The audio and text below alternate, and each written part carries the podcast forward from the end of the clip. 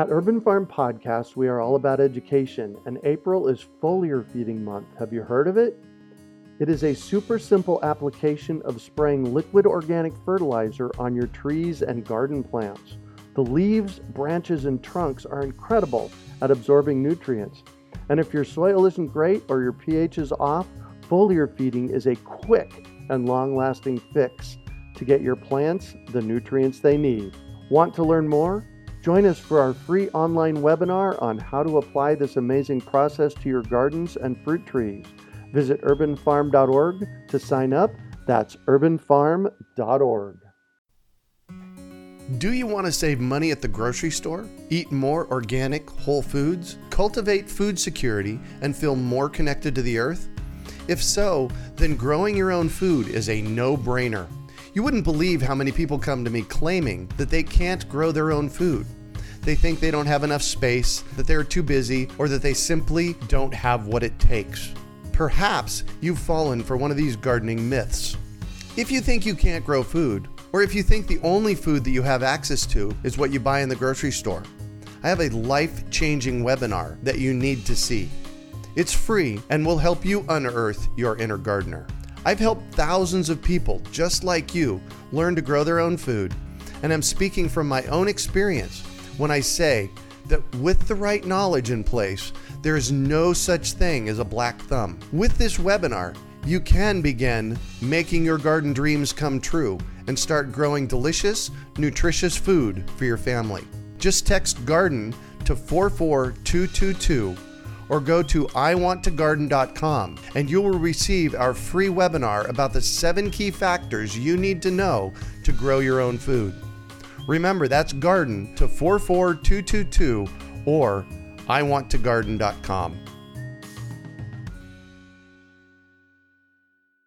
You're listening to the Urban Farm Podcast, your partner in the grow your own food revolution. Whether you've just been introduced to urban farming or you're a lifelong advocate, we're sure you'll leave feeling more informed, equipped, and empowered to dig deeper into the soil of your local food economy. With you every step of the way, here's your host, Greg Peterson. Today on the Urban Farm Podcast, we have Ellen Zachos to talk about wildcrafted cocktails. A former Broadway performer, she was once in the cast of Les Mis. Ellen is a Harvard graduate and has earned multiple certificates in horticulture and ethnobotany from the New York Botanic Garden. In her spare time, Ellen is a garden writer, photographer, and lectures at flower shows and for garden clubs around the world. She is the author of seven books, including The Wildcrafted Cocktail and Backyard Foraging 65 Familiar Plants You Didn't Know You Could Eat, both by Storey Publishing. Ellen was named a Great American Gardener by the Epcot Flower and Garden Festival, has served two terms as a national board member to the Garden Writers Association, and works with Remy USA, teaching foraged mixology workshops across the U.S. Welcome to the show today, Ellen. I am very happy to be here, Greg. Thank you. Well, I'm excited to talk about foraged cocktails as well. So I'm glad we're going to get into that. So I shared a bit about you. Can you fill in the blanks for us and share more about the path you took to get where you're at now? It was a circuitous route, I think. Uh-huh. And you know how everybody thinks somebody else's life story is more interesting than their own? to me, my route to foraging just seems like a normal life. Uh-huh. But I know it doesn't to everybody else. So I will tell you that when I was at Harvard, I studied comparative history and literature of 19th century England and France. Oh, wow. Which was, yes, singularly useless, but very interesting. uh-huh. um, and, and when I was on stage um, with Les Mis on Broadway, I did know all about the politics of the show. And again, you know, nobody cared, but it was interesting for me. And I got a plant as an opening night gift, which really changed my life. You know, uh, some people get bouquets of flowers. I had a friend give me a plant, and I was hooked. It was like come here little girl the first one is free. And uh, uh, my life just started to be all about plants because i lived in new york city. It started out as house plants yep. Um, but then i went back to school at the new york botanic garden and started teaching there. I designed installed and maintained rooftop gardens in new york city for many years. That wow. was my started a company and, and that was my career until just about three years ago when I moved to New Mexico. But during that time, when I was working as a gardener in the city, my personal interests really shifted from the ornamental to the more useful, Mhm. um, and specifically food, because I love food. Yeah. And I think food and drink are, are wonderful things. Um, I think they build community. I community. I think they sustain us nutritionally. I think it's a whole lot of fun to play with. And uh, while I'm not a vegetarian, I love cooking with plant and mush plants and mushrooms because those are the things that I can forage for. Uh, right. so so I, I come at this subject from many different areas from being an avid eater from being somebody who loves the outdoors and from somebody with a really strong plant background Yeah. Wow. Cool. So your wild crafted cocktail book, which we're going to talk, we're going to get to the end of that here in a little while, uh, is is really an offshoot of a bigger conversation around foraging. Yes it is exactly and the the book before this is called backyard foraging and and my my sneaky my my cunning plan for that was to get people interested in foraging by starting in their own backyards Yeah. so that they would have a little bit of success and say, wow, this is really fun and interesting. Maybe the next time I hike, I'll look for some of these plants. Yeah. Um, because I really think success builds success. And once you realize how delicious some of these things are, you're going to want more. So I started out f- focusing more on food, but um, I've always had an interest in spirits. Mhm. And the Mm. folks, the folks at Remy who make the botanist gin, saw my book and hired me to start teaching some foraged mixology workshops all around the country. Oh my and that yeah, and that was it's like, you know, the best job ever. Get to travel and make cocktails and meet mixologists. Um, and uh, that really sparked made me take this whole subject a lot more seriously. And that Yeah. was back in I'm going to say 2014 and and that was what made me decide to do this particular book. Nice, nice, nice. So let, let's step back from the wild crafted cocktail for a moment and define foraging for us. Oh, that's a you know what? Nobody had that's a really good question and I put that in my um in my lectures a Uh-huh. lot because you know, sometimes when I tell people that I'm a forager, they think I'm a dumpster diver. Oh, right. And I have and I'm not. And I have and I have friends who are and I'm not going to judge that, but that's that's not what I mean by it. I mean, technically the definition of foraging is to go in search of provisions, whether you're talking about the Roman legions back in 100 AD Uh-huh. or today.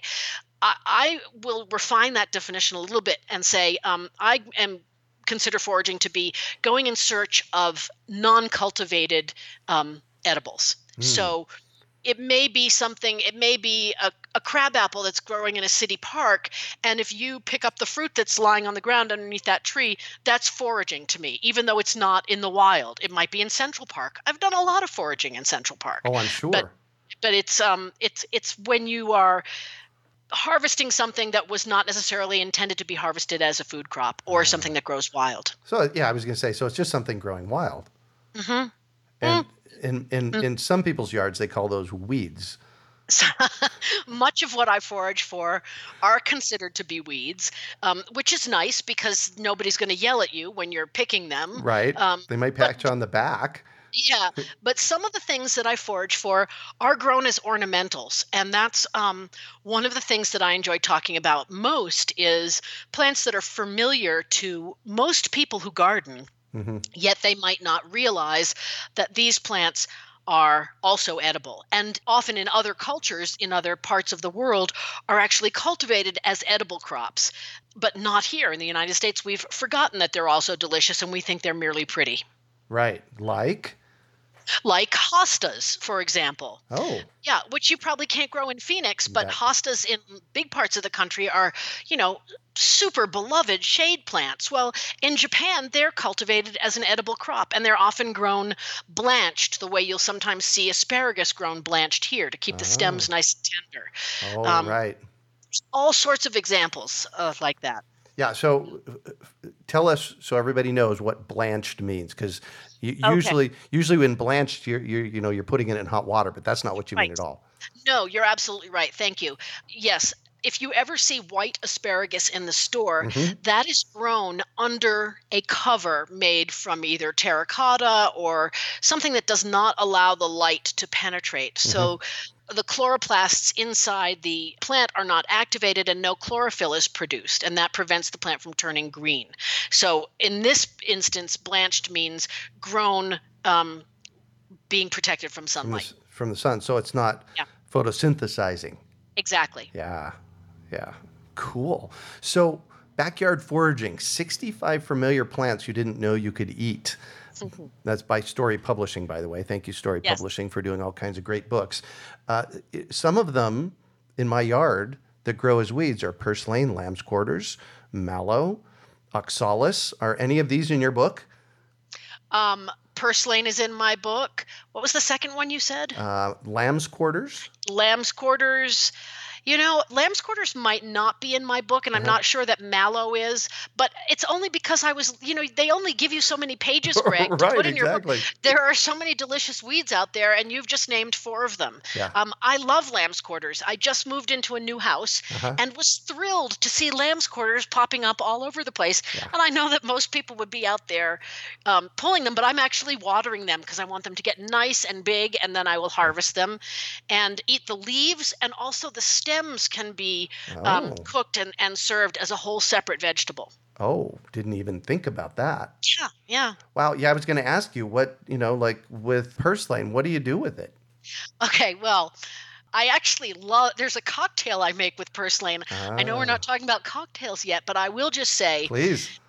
this is a purslane in a blender with tequila, which gives it this emerald green color. Oh my gosh.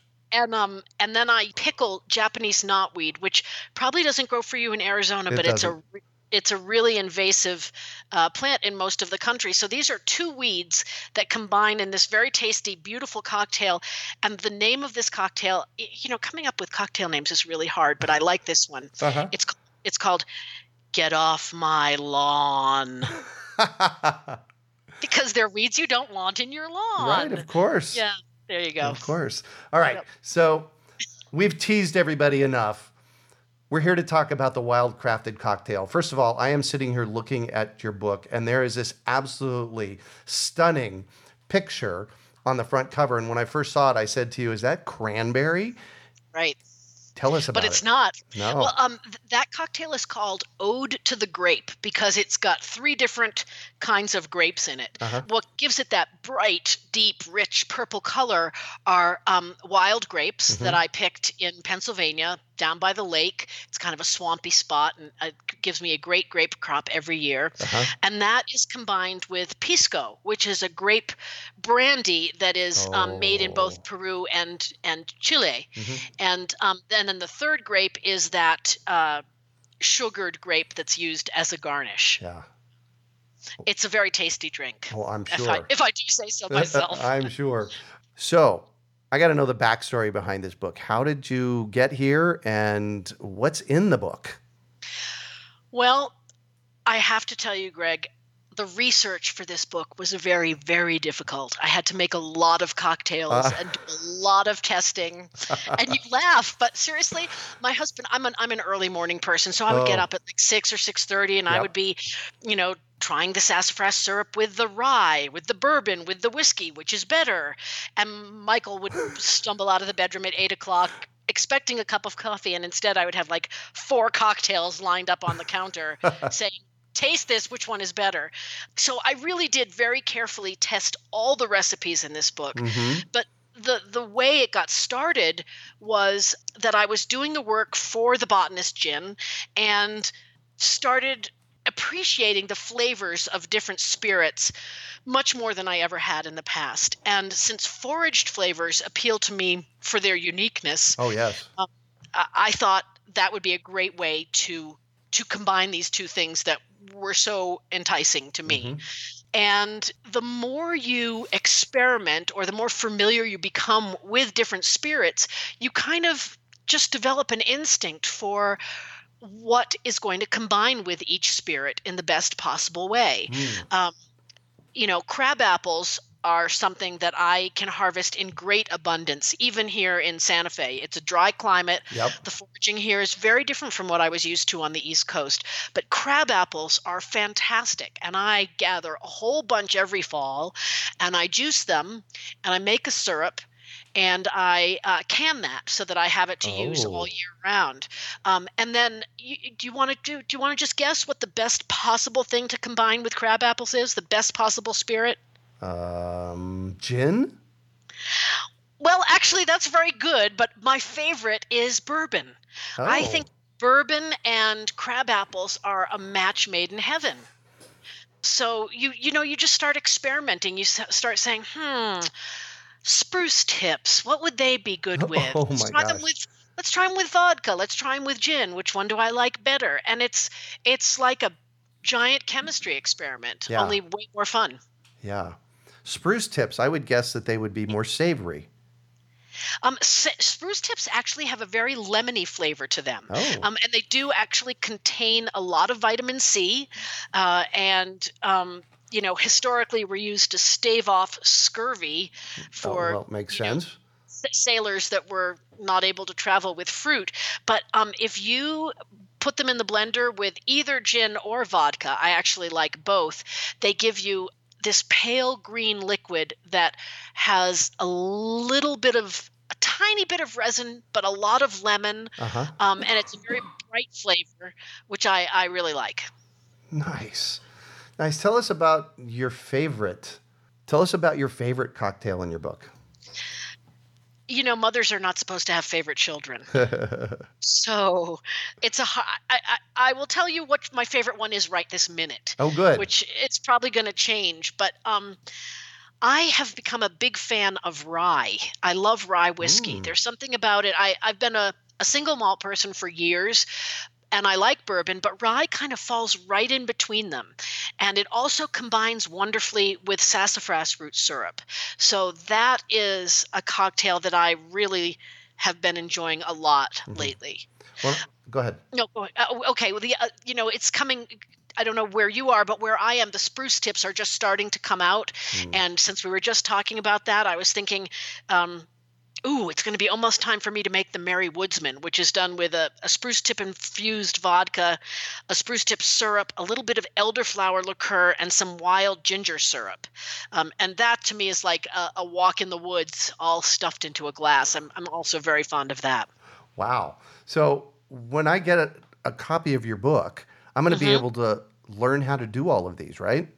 You are. At first, the book first walks you through, you know, just some cocktail making basics, Mhm. um, things, equipment you might want to have on hand, how to assemble a cocktail, and then it starts with, you know, simple substitutions, um, and eventually builds you up to creating your own combinations. Mhm. But it gives you recipes on how to make the syrups and pickles and infusions, and then how to use those things that you've made in the finished cocktails. Wow, cool. So when I was younger, I worked in a bar. And, ah, okay. and we had something called that I had to make. I remember making it called simple syrup. Yes. And I noticed there's a, a, a section in your book about a couple of in, unusual syrups. Mm-hmm. Yeah, they're simple syrup is you know a bartender's friend because it's just much easier to s- sweeten a drink that way than Right. it is with with sugar. And I do a lot of simple syrups with foraged materials. So Mhm. it could be a fruit simple syrup or an herb simple syrup. The two unusual simple syrups that you mention are um, one is made from chanterelle mushrooms, which is very delicious, and the Mm. other is made from carob pods. And you might have carob in the Phoenix area. do you get Yes. Well, I'm I'm going to be in San Diego on Memorial Day weekend leading a bitters making workshop and and we're going to be using carob there because I love that ingredient and there are very few places in this country where you can actually uh, forage for it. But you are fortunate, Oh, yeah. Greg, and and you can also do it in San Diego. So those are two unusual ones that are, are really very simple to make. Yeah, it, yeah. It, it- luckily, it grows wild here, so we don't, I don't even have to plant it. I just That's nice. you know follow my nose. yeah. Um, you know, one part of the year because they're very uh, aromatic. Let me put it that Mm-hmm. way. When they're you know when they're blooming and making their pods, Ah. so I can get carob pods. What I Yes. can't, in fact, I was when you said the chanterelle mushrooms, I Mm-hmm. was looking at at Kindred, and he kind of got a funny look on his face, and as did I. It's like, hold on, a simple syrup out of mushrooms. Tell us about that. Yes. well, um, chanterelles are something that I can forage for in this area. So, yeah. so that's very nice. And unlike many simple syrups, I actually do the chanterelles. I bring them to uh, just just below a boil um, in a simple syrup and uh. let them ah. simmer for about 15 minutes or let it keep it warm for about 15 minutes remove it from the heat, let it cool, and then reheat again and keep it warm for 15 minutes. And that sort of double heating brings out as much flavor as oh, possible. And then I also right. let it, I bring it, take it off the heat, cover it, and let it sit overnight, um, and then strain that syrup off. Yeah. and and save that for the cocktails. Wow. And then I save the the mushroom pieces that were in there, which by this point have been candied by being in the of syrup, course. and they make a wonderful, of course, yes, and they make a wonderful garnish. Oh, nice. I, you know, I'm sitting here listening to you, and it's like the amazing amount of thought process that went into into doing this. It's like this is so far out of my, you know, out of my reality. It's just, it's amazing. It's one of those epic things that you've thought through this. How did you come to this? I became pretty obsessed with it, and eh, I couldn't tell you how I came to it more, any more than um, I love food and I love thinking about different flavors. And mm-hmm. because Remy hired me to do this work, I knew a lot about the foraged flavors, but I didn't know a lot about mixology. I had never worked in a bar, mm-hmm. but seeing these mixologists and bartenders and the skills that they brought to it made me really want to learn a lot more about it. Um, yeah. So I started experimenting at home. And then my publisher said, Hey, do you want to write a book about everything you've been doing? Because we think it's pretty interesting. And I was thrilled. Yeah. Yeah. Yeah, cool. So, anything else about the Wild Crafted Cocktails book that you want to, that just, you know, it's that epic thing that you want to share? I want people to know that you don't have to be a hardcore forager to start out with this book. Uh-huh. There are a lot of things in here that are very easy to find and easy to make. And there are even some ingredients that I forage for that you could find in a good farmer's market or oh, of course you know spice shop so if if you're intrigued by the idea of craft cocktails and seasonal local food even if you've never foraged before i would encourage you to pick this up and look at it because you can really incorporate those flavors into these beverages just as easily as you can into food. And, yeah. uh, you know, people love them. You give yeah. a party and you serve a wildcrafted cocktail, and people are very happy about that. Oh, it's I'm sure. I'm sitting yeah. over here getting excited. It's like, oh my gosh, how fun is that? So you mentioned a couple of things that I kind of want to touch on. You've mentioned the botanist gin a couple of times. What is that? Mm-hmm. The botanist gin is uh, a gin that is brewed in Scotland uh-huh. And the brand is owned by Remy USA. Got they it. make Cointreau and a, a, bunch of other spirits. Mm-hmm. And the thing that's remarkable, or one of the things that's remarkable about the gin, is that it is made from 22 foraged botanicals that are harvested on the island of Islay, which is off the west coast of Scotland. Oh my gosh.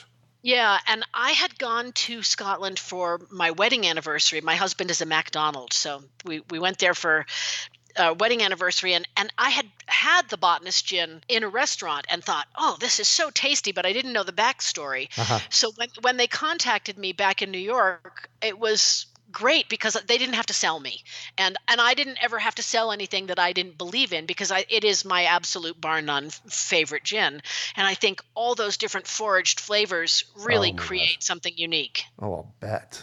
Yeah. I'll bet. Okay, how cool is that? So, how does one go about finding your mixology workshops? You're going to be in San Diego over Memorial Weekend. What, you know, how do we find you? I am. Well, um, if you go to my website, which is www.backyardforager.com, uh-huh. there is a section there that um, shows you where I'm going to be and what I'm going to be doing. Mm-hmm. And I will be in um, San Diego at a shopping center called Flower Hill, which is doing all these plant related events for the month of May. Oh, cool. And I'll be teaching a bitters making workshop. I know there are still a couple places, spots left in the workshop. Uh-huh. And then in early June, I will be at the Mother Earth News Fair in Burlington, Vermont. So oh, I really, I like to go. I go all over the country because yeah. um, I, I really enjoy talking about this stuff. It's I, really exciting to me. I can tell you are lit up about this. Yep. It's making it fun to chat with you. Good. so, I want to talk about foraging and forage safety. Uh, yes. Because you know, we, we you may not have all heard stories out there, but I I've heard some stories in the past where you know people were out foraging and they ate something wrong and it wasn't a pretty picture. So No. Yeah, you don't want to be that person. You Yeah. don't you don't want to be the headline, you know, family of 6 killed by poison hemlock. That is not where you want to be. right, Um, so my number one rule, and and really any forager's number one rule is, do not put anything in your mouth if you are not one hundred percent sure what it is. yeah, Period. I have passed up mushrooms which I thought I knew. And then I got home and I found out I was right and I could have kicked myself for not picking them, but it is so much better to do that than to eat something that is going to make you sick. Yeah, and and there are plants that will make you sick there are plants that will kill you and there are mushrooms that will do the same. So you really need to know what you're harvesting. Yeah, and then beyond that you need to be careful about where you're harvesting from. You do not want to harvest from a golf course or a botanic garden Oh. where chemicals are used to keep the plants looking absolutely perfect. Right, you don't want to harvest from right next to a busy highway because um, there are particles in truck exhaust and automobile exhaust that Mm. settle out of the exhaust, uh, settle to the ground, and then can be absorbed by the plant roots. And these are not things that can be washed away. right, So I know people say common sense isn't very common, but you definitely need to really evaluate um, where you're harvesting from before you pick something. yeah, And one other thing about on the safety note, you know, Mhm. I don't know if you have any food allergies, Greg. I am fortunate in that I don't. hmm But but if you do, you always need to be careful about trying a new food, whether it's something that you Ah, bought at yes. the grocery store or something that you've foraged for. Mhm. And if you know, for instance, that you are allergic to aspirin, then you're not going to want to eat wintergreen, which contains salicylic acid all right, if you know that you're allergic to cashews or mangoes, which are related, you might want to stay away from sumac, which would be a real tragedy since it is delicious, uh-huh. or just try a little bit at the beginning because um, when you know that plants are related, it's possible they might have some of the same things in them that you, you could react to. Yeah. Uh, okay, so you brought it up. I'm back looking at your book. This is an Mm-hmm. amazing book, by the way. And you have something in here called a sumac spritzer. Yeah, sumac is a great cocktail ingredient for so many reasons. First of all, it grows. You know, I, I think it grows in every state of this country, one kind of sumac or another. There are several sumacs that are, are really tasty. Uh, it's very easy to identify. It combines, you can make it into a syrup, you can make it into a soda, you can actually directly infuse gin or vodka or rum with it. It's a, a very versatile tart flavor and it's beautiful. It's got this deep red Yeah. color. So it it's not only I mean it feeds the eyes as well as the palate. Yeah. Um, and I always get asked, but isn't sumac poisonous? Mhm. Um, and and I tell people any sumac with red berries is 100% safe. I mean, unless you're allergic to it, but uh, because poison sumac has white fruit, and the fruit Ah. clusters hang down from in between the leaves, whereas sumac has terminal upright red fruit. So.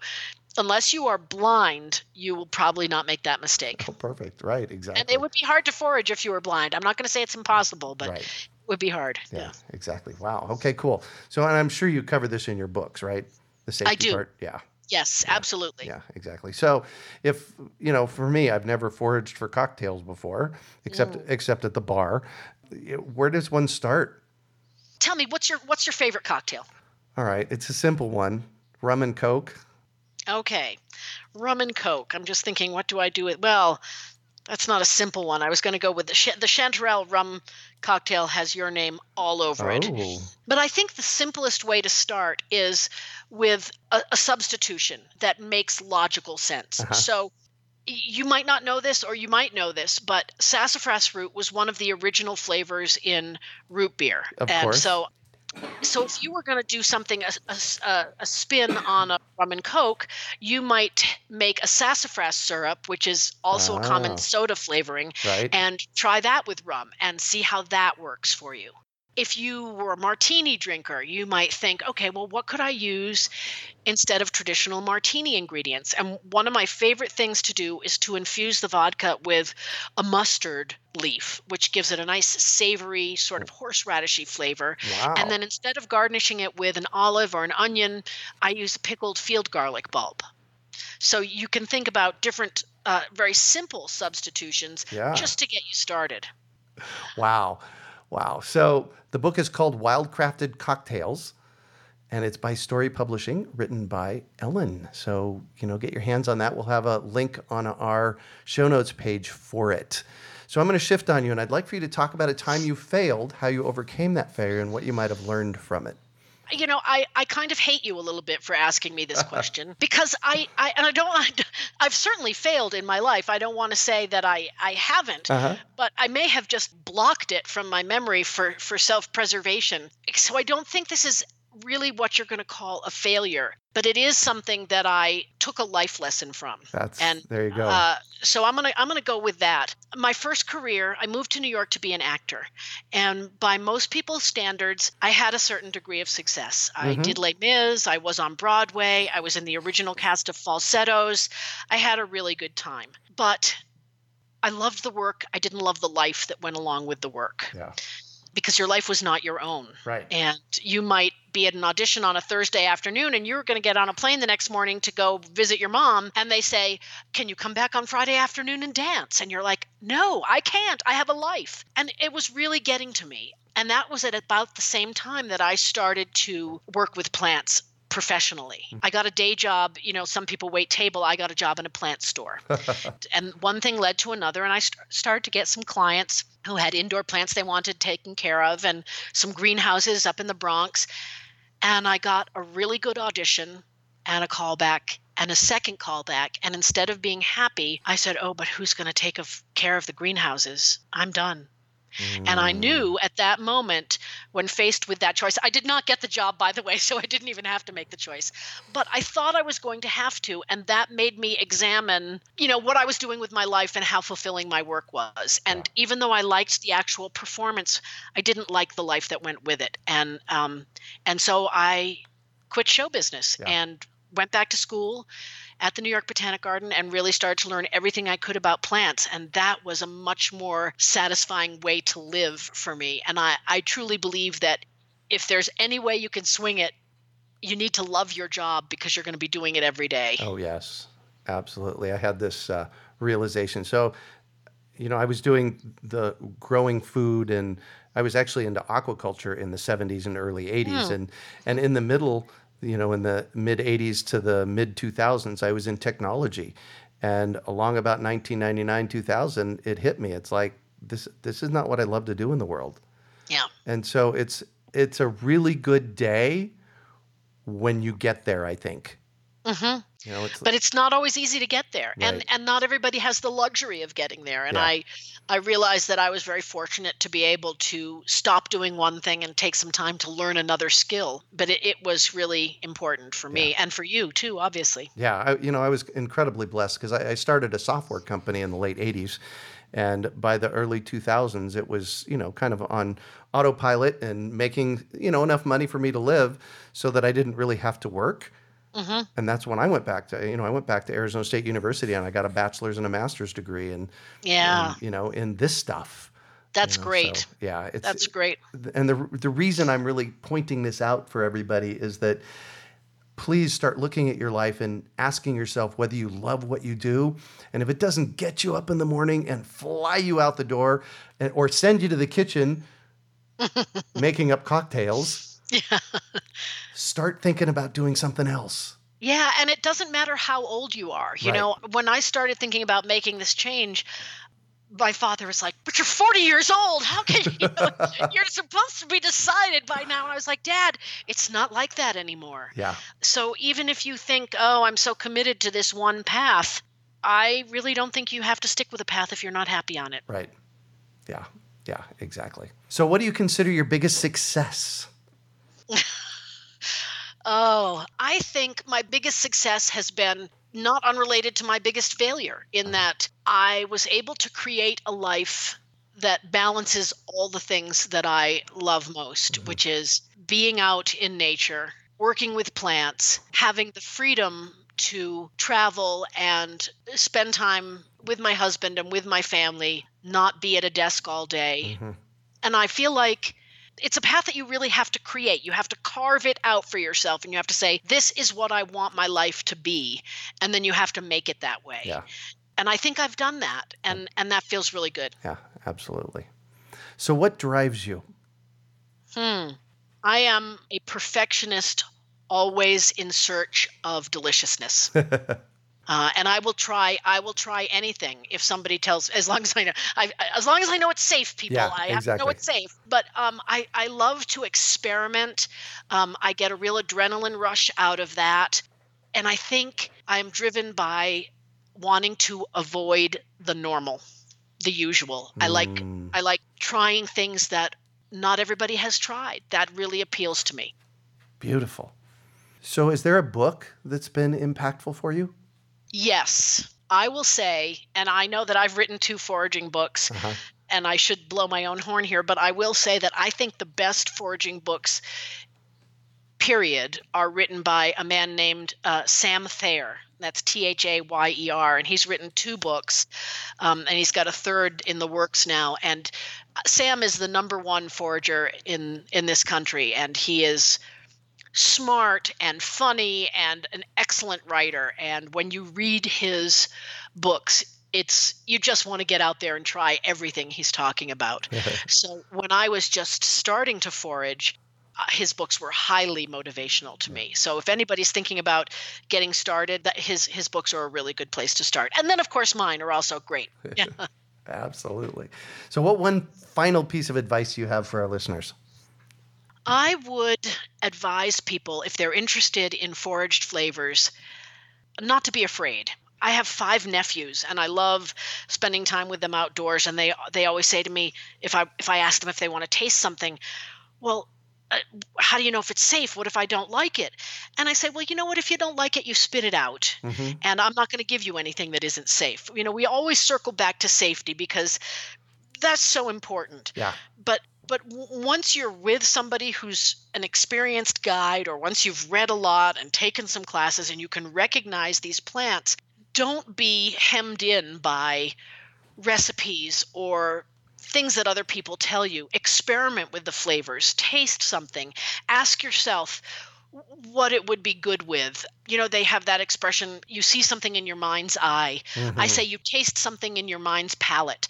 Think about the flavor, think about what it might combine with. Just let go all of the the rules and your preconceptions about how to use these things and and try and unleash your creativity. I think that's a really fulfilling way to go. Go out and play. Yeah, exactly. Go out and play. Go out and play. It sounds like you do that a lot. I, as much as I can. nice. Well, thank you so much for joining us on the show, Ellen. It's been my pleasure, Greg. Thank you. Absolutely. So, how can our listeners get a hold of you? My website is www.backyardforager.com, and I share recipes and tips on foraging for plants there. You can also find me on Facebook, where I'm the Backyard Forager, and I um, I post there regularly as well. Beautiful. Beautiful. Well, Ellen is the author of The Wildcrafted Cocktail and Backyard Foraging 65 Familiar Plants You Didn't Know You Could Eat, both by Storey Publishing. You can find show notes from today's podcast at urbanfarm.org forward slash wildcrafted cocktail. Well, that's it for today. Thanks for joining us on the Urban Farm Podcast. Do you want to save money at the grocery store? Eat more organic, whole foods? Cultivate food security and feel more connected to the earth? If so, then growing your own food is a no brainer. You wouldn't believe how many people come to me claiming that they can't grow their own food. They think they don't have enough space, that they're too busy, or that they simply don't have what it takes. Perhaps you've fallen for one of these gardening myths. If you think you can't grow food, or if you think the only food that you have access to is what you buy in the grocery store. I have a life changing webinar that you need to see. It's free and will help you unearth your inner gardener.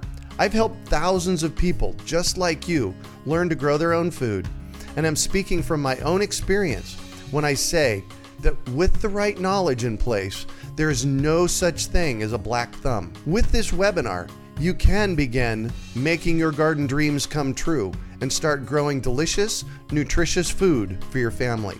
Just text garden to 44222 or go to iwanttogarden.com and you will receive our free webinar about the seven key factors you need to know to grow your own food. Remember, that's garden to 44222 or iwanttogarden.com. We hope you enjoyed today's episode of the Urban Farm Podcast. Remember to listen three days a week for tips, advice, and resources to help you on your journey with urban farming. You can find us on the web at urbanfarm.org or send us an email to podcast at urbanfarm.org. In the words of Vincent van Gogh, great things are done by a series of small things brought together.